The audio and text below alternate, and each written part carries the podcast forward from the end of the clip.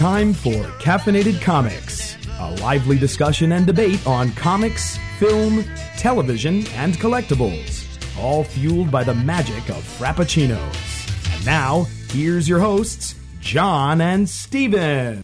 Thank you. It's Caffeinated Comics, and I'm your host, John Clark. Uh, still meaning to get to Guardians of the Galaxy three, but life gets in the way. We lost somebody uh, really close to us this week.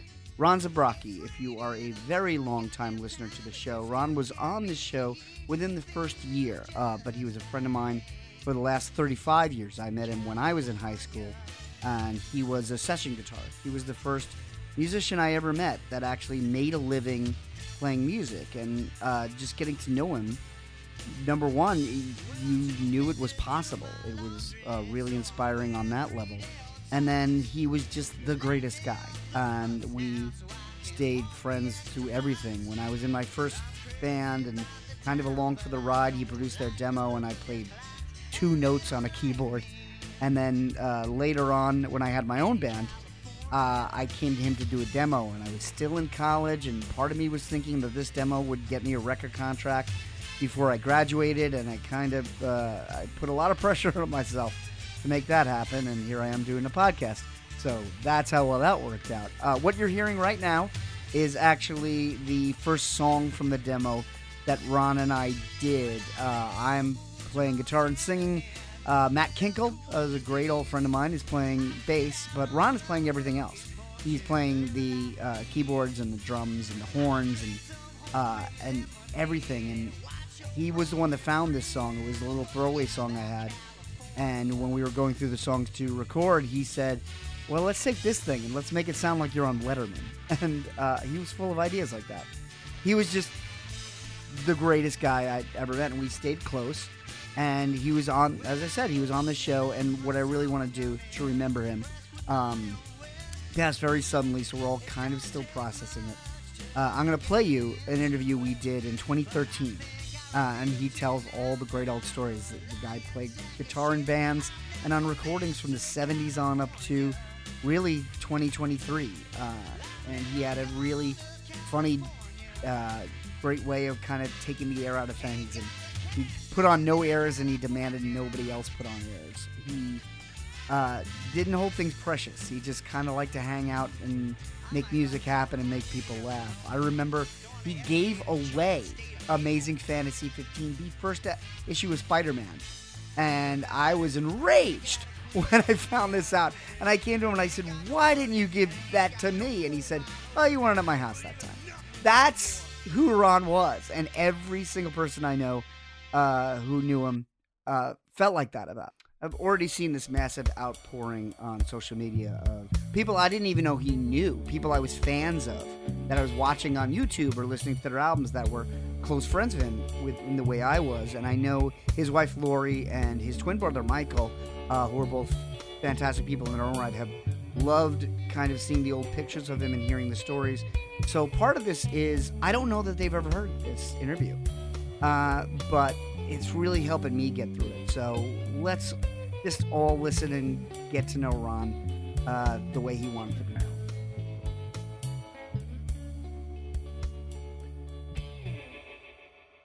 So, Ron, how many guitars do you have now? Baskin-Robbins, thirty-one flavors, literally. Now, literally. How, now, how many do you usually play in like a week? Okay, this, okay. Now, this is not a plug, okay? Even though I endorse Line six. But it really is seriously not a plug, because the studio work, it's the, the, the Line six, uh, the J T V eighty-nine, mm-hmm. because it models all these guitars really well. It's taken over. It's just it's just taken over the studio. But there are about six. In reality, I, I, there's about six that I eat that, seven, you know, whatever, six to seven. It could keep going up and up. But I do have six or seven favorites that, that I do play, you know, during the week. So, so uh, now, uh, what are they? What are the six, six, okay. seven? Be- okay. The Line six it, you mentioned, which is yeah. really the digital interface.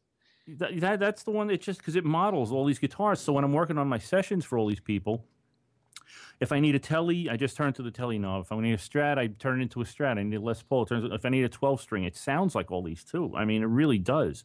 It's completely insane. It really does work. So, and I'm not cutting corners. But with my other guitars. I got a seventy-four Strat. Remember the blue one? I think you've right, seen it. Yeah, the, the yeah. custom paint job. Yeah, I, you know, I was stupid, stupid, stupid. I, you know, you, you know what? You made it more you. I think it's worth more because it's a Ron Zabrocki original. It's disgusting, but I recorded it, with that guitar. I know. I, it's the, it, it plays great still. I was just using it yesterday. I love it. I love that guitar, and I have another Strat, a Highway One. That's a newer one. That's mm-hmm. guess it's about three or four years old with the big headstock because I needed a big headstock. No, okay, now this is get, this That's gets the me to stuff my, we're talking about. This, yeah, this gets me to my central question. Why do we need okay. a big head? Because I, I, have, I have one answer. Okay, Richie Blackmore. It's hard. I, I own too many guitars. I would get rid of them, but they're like kids at this point, you know. Oh, another reason. You want to hear another reason why I, I bought the, the the new Highway One with the big headstock? It wasn't only Richie Blackmore, but the fact is, the one I painted, the blue one, when I was just like nineteen years old, and I decided, who needs to, you know, I don't want it to be, you know, um, sunburst, you know. So let's make it blue. So um, you can't take the paint off that guitar. I mean, it's it's like a, there's like twenty coats of like. motorcycle paint yeah, on it. Yeah, it's like car varnish. And and it used to look like my new one, so when it was new. So I, I got it to basically replace this one. You know what that's I mean? Like, the, the, that's like adopting a child that looked like your kid at five. The funny thing is when I play on a Strat, though, I have to work really hard to play good, but I like what I hear more. Like, you know, the Rory Gallagher thing, you know, Gallagher. Uh, you know, his beat-up Strat. You know, he's known for that one guitar. I would love that. Just have that one guitar and beat the fucking shit out of it. You know, just... destroy the damn thing, you know, play it until it just falls apart and dies.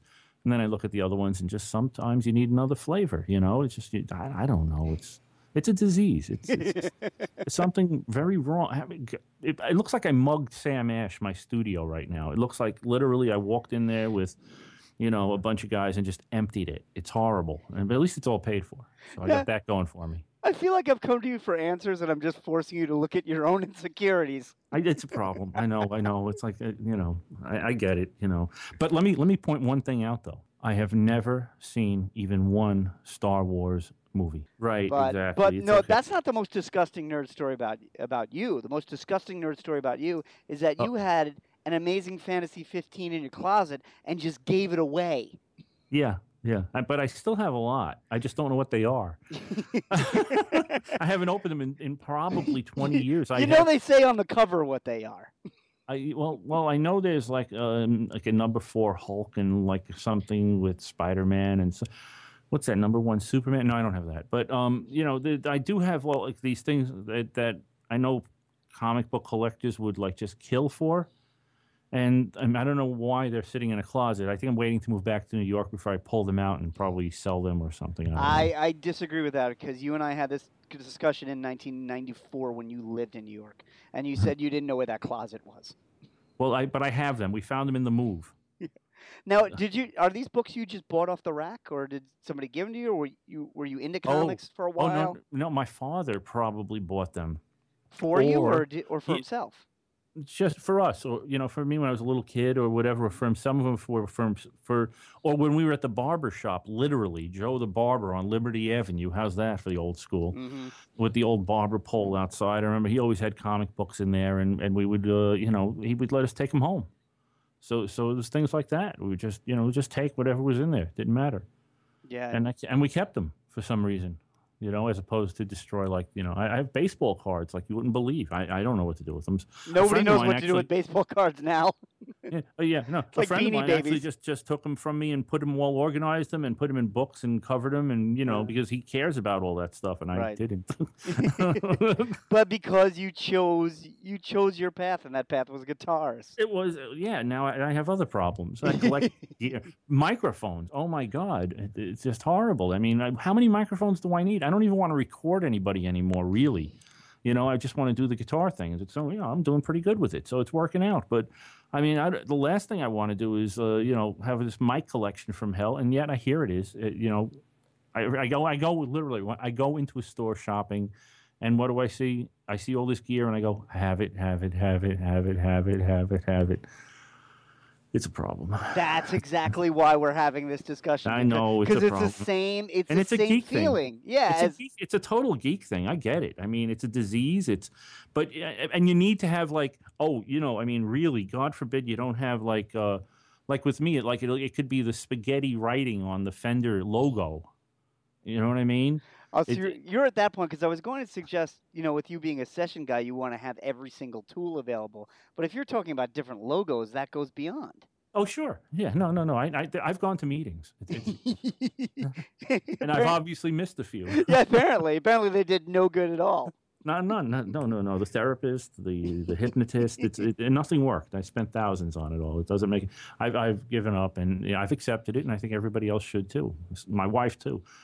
You know, with, you know, having Lori for my wife, I got to say something good about her. Maybe one day she'll actually listen to this. We'll see. But, you know, so I'm not just saying it. She might not hear this. But I, I whenever I go out and buy something, if I spend twenty-five hundred dollars on a microphone preamp or some a guitar or whatever, we don't have kids, right? Right. So that means she gets to go buy another lens, you know, a camera lens or another body for a camera or more lighting for her, her, her obsession, you know. When was the last time that you drove into the city with your gear, set it up in a studio, played with a band there or at least with a producer behind a board? When, when did that stop? That didn't totally stop yet. But, so um, you're still doing that? Yeah, oh yeah, yeah, yeah, yeah, yeah.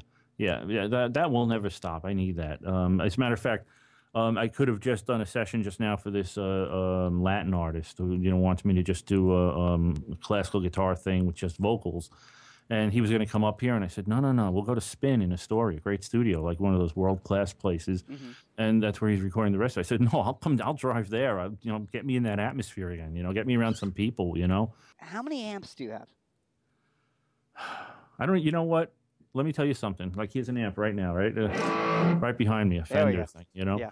um, I don't even. T I haven't turned on an amp on a. Re I turned an amp on once in the past year and a half for recording. I have probably about six or seven. Okay. Right now, but but I just use the modeling stuff, the Line six, you know, the H D five hundred things for recording because they they, they sound they sound great. They, I don't know. They they sound great. They really do. So it's like there's no, and I, it's flexible. You just you, you don't have to.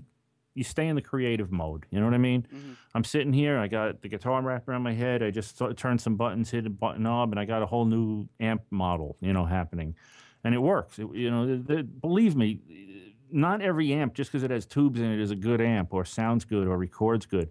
But somebody like recently wanted um an old buddy of mine from uh, he's he's down in Florida now, from Nashville though, but.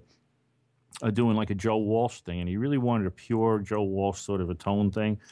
And Joe Walsh endorses carvins and stuff, so I have this carvin amp from the eighties and everything, and I plug that into a four twelve cabinet, and there it goes, you know?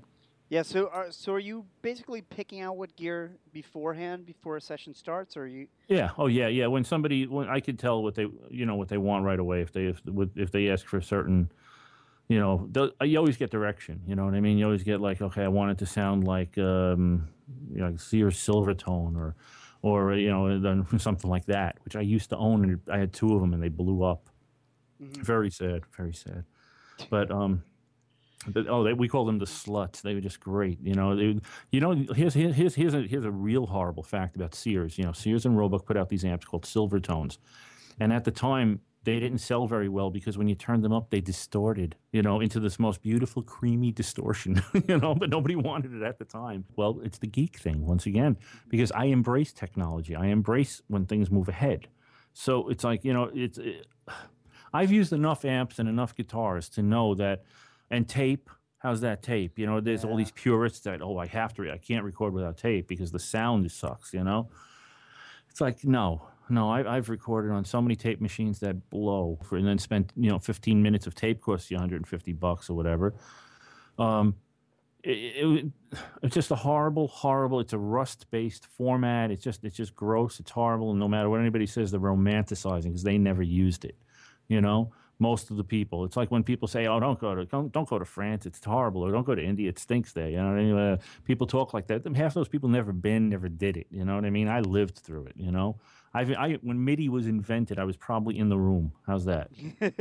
I might very easily have been there when the five families, it was like a mafia meeting, you know, Roland, Yamaha, whatever, when they all got together, and I was, I was right there, you know, like, and, and, and like we used to tell people, with, with, uh, with right now, technology moves so fast that, you know, it's, it's still plenty of room on the bus for people to hop on, but it, it's just going by so fast that, you know, if, if the older guys that didn't get on it earlier aren't going, they, they, can't get used to it. You know, they, they can't they can't get a handle on it. They have to use an amp. And even me, sometimes you just got to plug into an amp and just play. But every time I do, I go, yeah, no, that kind of blows. What drew you to the guitar initially? Oh, that th- this is a really boring story. It's great. Yay! I will edit it out. Tell it. I was I was I was in first grade, and they opened up a new school in town. Okay, it was actually called the Brooklyn Conservatory of Music, and they asked if anybody was interested in music lessons, and I did. And it led to some other crazy things in my life that are very, very unknown by most people. But um, I said, yeah, I want to play guitar. My brother said, I want to play accordion. Why? Accordion. That, that, God, I have no idea. You know, but they taught guitar and accordion and stuff like that. So I chose the guitar, and that was it. You know, but um, what made you pick guitar? It just seemed better than accordion. Yeah, way better. Yeah, well, that's true. Yeah, but but then you know, but once you get the smell of the bellows of an accordion, you know, they should bottle that, man. It's just amazing. But sticking with it was just something that I always liked. It was like my father was. I think it came from my father, literally, because he was really he was a killer piano player and didn't know how to play a note. He was like Nat King Cole playing piano, and he didn't know anything that he was doing. But it was a different time period then. Oh God, it was horrible. You'd have to you'd have to go digging for things. Like when I first heard like uh, this like little thing like, and then you hear that bend, you know. Yep. I didn't know he was bending a note. I thought it might be a pedal. I said, "How's he getting that forced sound?" And then it's like ten years later, for some unknown reason, you're surrounded by, you know, a quarter of a million dollars or more worth of gear, and you walk in and out, and you decide, uh, and you go in there to meet friends, guys you've only read about who now became your friends or whatever, you know, in the, in the industry that aren't household names, but people that, you know, that you you've, you were reading about in magazines, and now, you know, they're talking to you about different things because you're writing in magazines and, you know, whatever. It's like you just, wow, just one of those wow moments, just going, wow. You know, I, I remember being at the China Club once, and, like, uh, there was uh, the Uh, Julian Lennon, me, uh, alone right there is bad enough. But yeah, no, uh, uh, John, yeah, John Waite, not Tom Waits, John Waite from the Babies, Julian Lennon, me, Eddie Martinez. I don't know, there were a couple of like big name guys all standing around, hanging, having a conversation. I looked around. I really had to pause for a minute, look around, and go, "What the hell is wrong with this picture?" And it was me. You know, it's like, what am I doing here? You know. It's like, you know, how did this happen? You know, and it's it's just cool. It's a badass thing. You know, so so, and I still feel like that thing. Like, you know, when you get on a plane with a guitar, there's nothing better. You know, because everybody thinks he's something special. You know. Yeah. Now, how, how did this session work start? Because oh, oh, you, oh, that's yeah, yeah, yeah. So yeah, I'm I, guessing I, you were in bands in the eighties and. Yeah, I was token black. I was token white boy in a lot of black things. What happened was, there was a studio. I don't know if you've ever heard of it, called Monkey Hill, mm-hmm. and um, they. I uh, ended up uh, doing a recording there once for myself, you know, booking it out for myself just to record my own band thing. And they liked me. And they said, you know, and I ended up becoming friends with the owner, this guy, Dennis uh, Mann, and uh, Latman. Uh, and uh, he uh, ended up calling me for a session or two here and there. And then once I met this, uh, I got called to play on this thing for called nineteen eighty-four. How's that for, you know? Uh, in, in nineteen eighty-four, uh, it's called Big Brother. It's eighty-four, uh, whatever, and it was very for subtle. The, yeah, and it was for the Fatback Band, and you'd have to be a black person to even know who the Fatback Band was back then from Queens, you know. But they were they they're still popular. I mean, um, but that was like one of those things, and and after doing that, I started getting more and more calls to just play on different things. So, just one thing leads to another. Just the you know, because you, they don't care how you play that day; they care what you already did. Mm-hmm. How's that? You're never going to get called for what you did that day. They'd have to be, you know, Kreskin, you know. So you're only as good as your last session. So you right. just always got to try to be on, and you know. And and then, like I say, and then the, the geekier part about it is, like, guys that they're the purists, but if you don't embrace the technology, everybody's looking for the next new sound. It's ear candy, you know. Mm-hmm. So they want to hear these things that, that the new technology can give, that the old technology just sounds like old technology, which is perfect and pure and beautiful, sure. But it's dull sounding also by today's standards. Yeah, well, I've always said, if uh, especially about purists that just want to hear tube amps and Fender and Gibson guitars, mm-hmm. I mean, uh, that if that person was fifty years older, they would have hated the electric. Oh, God, sure. Mm-hmm. Absolutely, you know, and the first time, oh, remember when Dylan went electric? No, people didn't like it. Oh, God. Oh, God. That's my favorite. They almost murdered him. I mean, really. That's my favorite thing about Don't Look Back is they show footage of that, but it's in England, so they're all very polite. They're like, well, he started to play loud, and I just didn't like it. Exactly. Yeah. That's like as angry as the crowd's got. It's like, yeah. well, I liked it when in the beginning he had his acoustic guitar, and then he, he got very loud indeed, and uh, our evening was ruined. It's just my, I, I almost spilled my tea. Oh, yeah, yeah, oh, yeah. That's the same thing, though. It was exactly right what you're talking about. It, it, it, it that's exactly what it is, though. People don't want to accept People change. Hate change, and that happens all the time in comics. I mean, you know, you kill off a character, you have a new art style on something, or even what's happening now. I mean, we were seeing a digital revolution in comic books. Is there a digital? I, I, you know, oh I, yeah. I, I want to ask you a question before I forget this right sure. now. Keep that digital thing in mind because you will after this next question. Okay. Remember Tom Hanks in Big? Right. Remember with the chip and the comic book idea at the end of the movie? Yeah, we just saw that. It was on, like, Easter. Did they ever do anything like We're that? We're getting to that. What they're doing now is is they're sending comics directly to the iPad. And oh, really? so you're op yeah, so you're opening it up like a Kindle. But right. They're, but they're adding features now where you can go panel by panel. Do they have um, movement in them? Are there any, like, little mini movie things happening? There have been some. They haven't worked out as well. They and they have things called motion comics, which they've been putting out D V Ds. Where right. they're almost like cheap animation, but in C G. Yeah. Where kind of like the old sixties, where they would cut up the Kirby panels and move Iron right. Man's hand.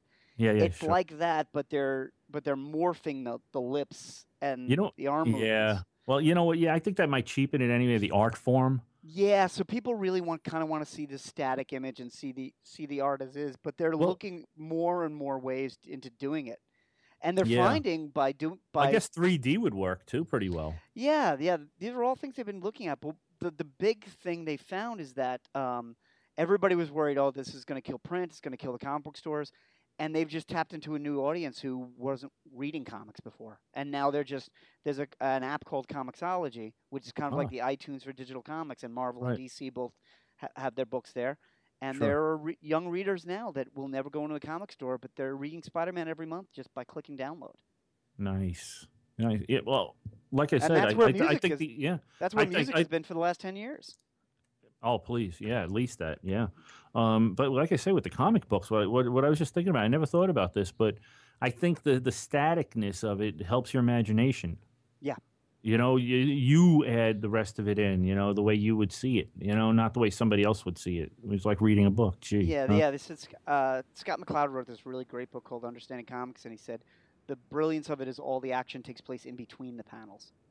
Right. You yeah, know, whenever yeah. you whenever you see a punch in a comic book, you never see the fist connect. You always see the right. guy flying back, and the other guy's like fist is down near the ground.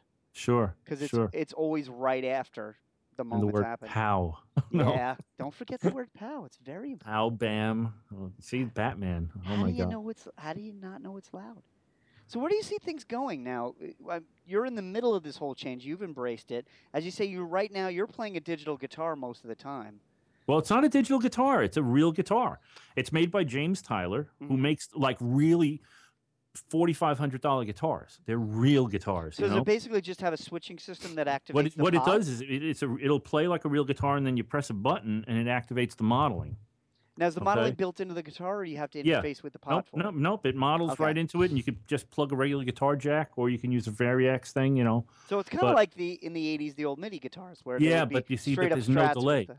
But there's no delay. It's, it's pure. It, it uses the piezo system in each... each uh, Each saddle on the bridge has its own little pickup, and that's where the uh, technology comes in. So that's the modeling part. But you know, let's just say like it, it also runs on batteries for live if you want, mm-hmm. and like the, has a twelve hour battery life or something. So you know, you're probably never going to worry about that. But if it did die, the guitar still works great, just like a regular, really good high-end guitar. So you could just so, plug it into an amp even without the battery. Without yeah, the it still works. Yeah, still play. It'll still play just like a really good, really high-end guitar. Yeah, so it's like the hybrid of guitars. Yeah. yeah, yeah, yeah. But the models actually sound better than the guitar, I think, which is really funny. The guitar sounds great, but the models sound even better. Wow. So they modeled it, whatever they modeled it after, you know, it's like, you know, but no two guitars sound, no two Strats sound exactly alike. So, you know, this will give you the Strat, the essence, the spirit, the yeah. whatever, you know. But that, uh, so that, you think that, this is the way things are going? You think you'll be... You'll be working more and more digital, and those. Oh, no, I want to cut back. No, here's the here's the inter an interesting thing is happening. Um, you know these top forty lists or top twenty or top ten lists. You ever do, you ever make them for yourself? Or you ever you know you read about them all. Yeah, the time. You made one on Sunday, and I answered I, it on my phone, and my phone right. crapped out. There you go. you know. And as I was doing that, I realized that my my heart lies in technology, not in technology, but in music, right? That's thirty years old, at least, like from the seventies or forty years old. Mostly from the seventies, some in the eighties. By the time I hit the nineties and two thousands, I had nothing to do with it, what I want to listen to. Mm. Because, you know, we all become our fathers, and it's just, you know, it's not like I don't like the music. As a matter of fact, uh, if I'm going to be doing anything on guitar right now as a session player, I mean, I st- and I still am every day, but I, I want to cut back. But I mean, if I'm going to play on stuff, I'm probably going to ease more into the E D M thing, the uh, electronic dance music. Mm-hmm. Because first of all, most of those guys are not musicians, and they know nothing about music. Okay, so they don't know mostly, anything. It's just programmed. Yeah, audi- um, a buddy of mine sent me, gave me a, um, a name for it. What he calls it, audio artists. You know, so maybe they'll use loops and they'll use whatever's, you know, mm. to to put things together. And you know, I, it's not like it's I don't like it, but I don't hate it, and I get it, and I'm not going to badmouth it because hey, you know, everybody has this creative streak in themselves, you know. But not they don't really have like a lot of live guitar playing in it and stuff like that. So, you know, uh, I, I'm looking to actually move into, you know, playing on a lot more E D M right now. Hmm. So, yeah, yeah. So uh, th- that's going to be fun because I'll get to, you know, really just, you know, get to use the technology, get to use, you know, crazy sounds and, and possibly overplay at points, you know, which is... Uh, or which because, is every guitarist's dream. Well, you want to, but, you know, but, but yes, but... Because of the fact that they're not musicians, really, a lot of them, mm-hmm. they just they they're amazed at anything you do. Right. You see, and I hope yeah. they're all going to be listening to this and going, "Yeah, huh? You think so?" And then and then work dries up. Exactly, it's gone. And but but I still have my clients, so I'm okay. But no, you know, seriously, they're amazed at anything you do, so they appreciate anything you do, is what I'm saying. You know, so they, they just get shocked at how are you doing that? How do you know what to do? I studied. Gee, it's called music. It's a language. It can be taught. Try it out sometimes. Take a lesson. You know? Yeah, that's the one thing I worry about with the digital revolution is that is that these next generations coming up, are they? You think they're going to be willing to spend the years that we did? Because I felt like I didn't play well until I had been in it like fifteen years. Cause the out, yeah, the outliers. You see that thing I posted the other day about the outliers? Mm-hmm. It's a book. Yeah. And, and it takes ten thousand hours probably to master anything this guy was figuring out. Right. I couldn't argue with that when I thought about it. And then if you could put ten thousand hours, that's like well, about thirty years of work, you know, into something. If you work an hour a day. Right. Okay. But if you put in eight hours a day, you're going to get it down in three point three years. So is that a long time to really learn how to master something? I don't think so. Yeah, but you, know, you have you, to put all your time to it because I found from doing stand-up, I did stand-up at my highest probably four days a week. I'd pro- And I'd probably right. do about seven shows sure. a week. The guys I knew that would do three shows a night, seven days a week, in in and out, never got tired of it. Those right. are the guys I'm seeing on Conan. Those are the guys that have their own yeah. half-hour comedy specials. Well, they, they love it. You got to want yeah, it. You have to you gotta, love it, exactly. You got to love it. You got to want it. And if you don't, get out of it. And that's the thing about, like, with me and music. Not that I don't love today's music. It's it's just it's nothing wrong with it. It's just not part of me. I've had my music. I know what I like, you know?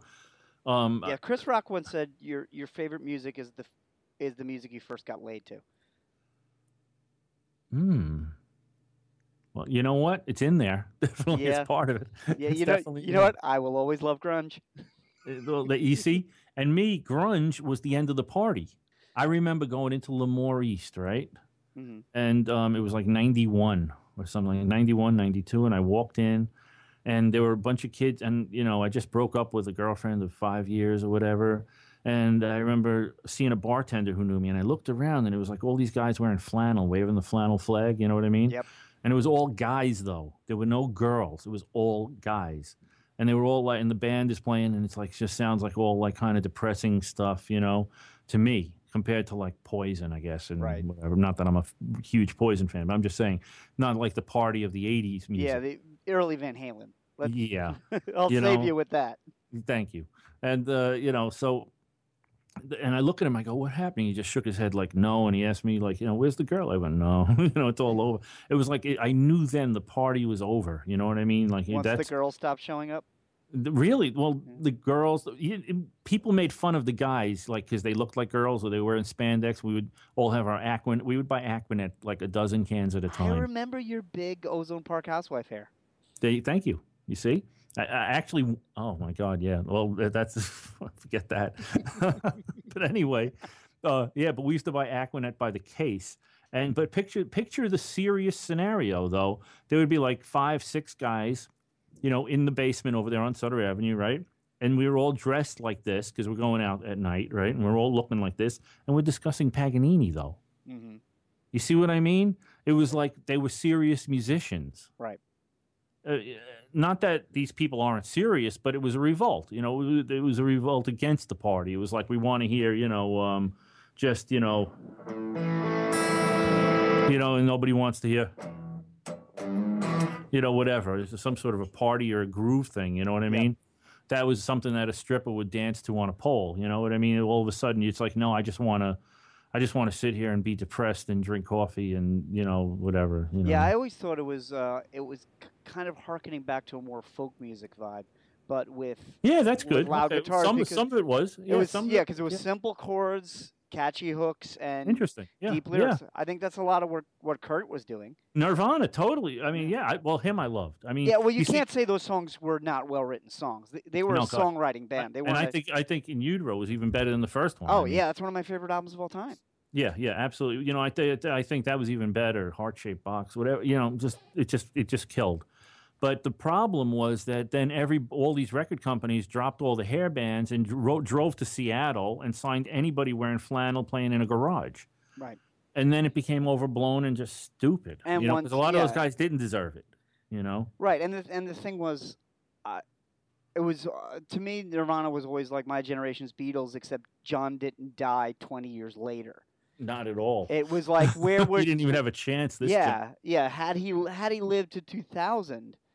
You know, where yeah, would yeah. their music w- would their music have been like the Beatles, where it would have taken totally new directions and everybody was still playing catch up? It's being I recorded. Like, I, I like Wings way better than the Beatles.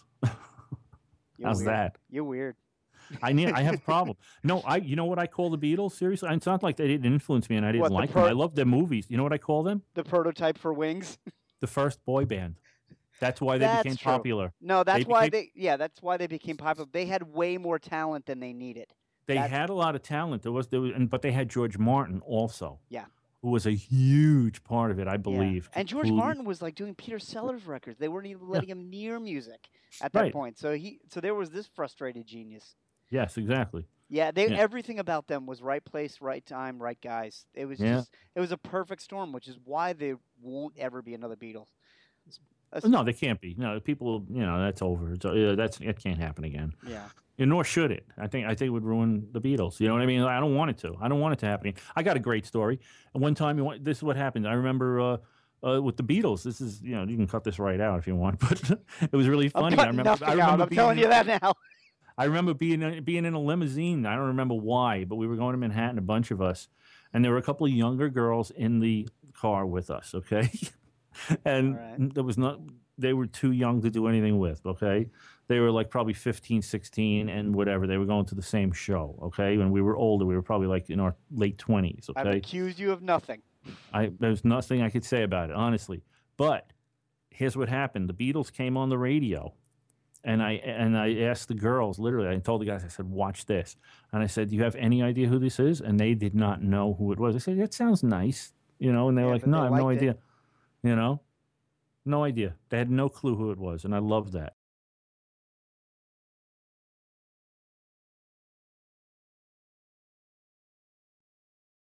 So hopefully that gave you some idea of who Ron was. As you see, he was uh, the best, uh, and really miss him. And I hope uh, people that did know him uh, got a little bit more of him. Um, and unfortunately... Uh, An addendum to this, I just found out at this recording that Bill Monroe, a host of the Strokecast, uh, frequent guest of Caffeinated Comics, and my best friend of over thirty years, has also passed away from complications from a stroke.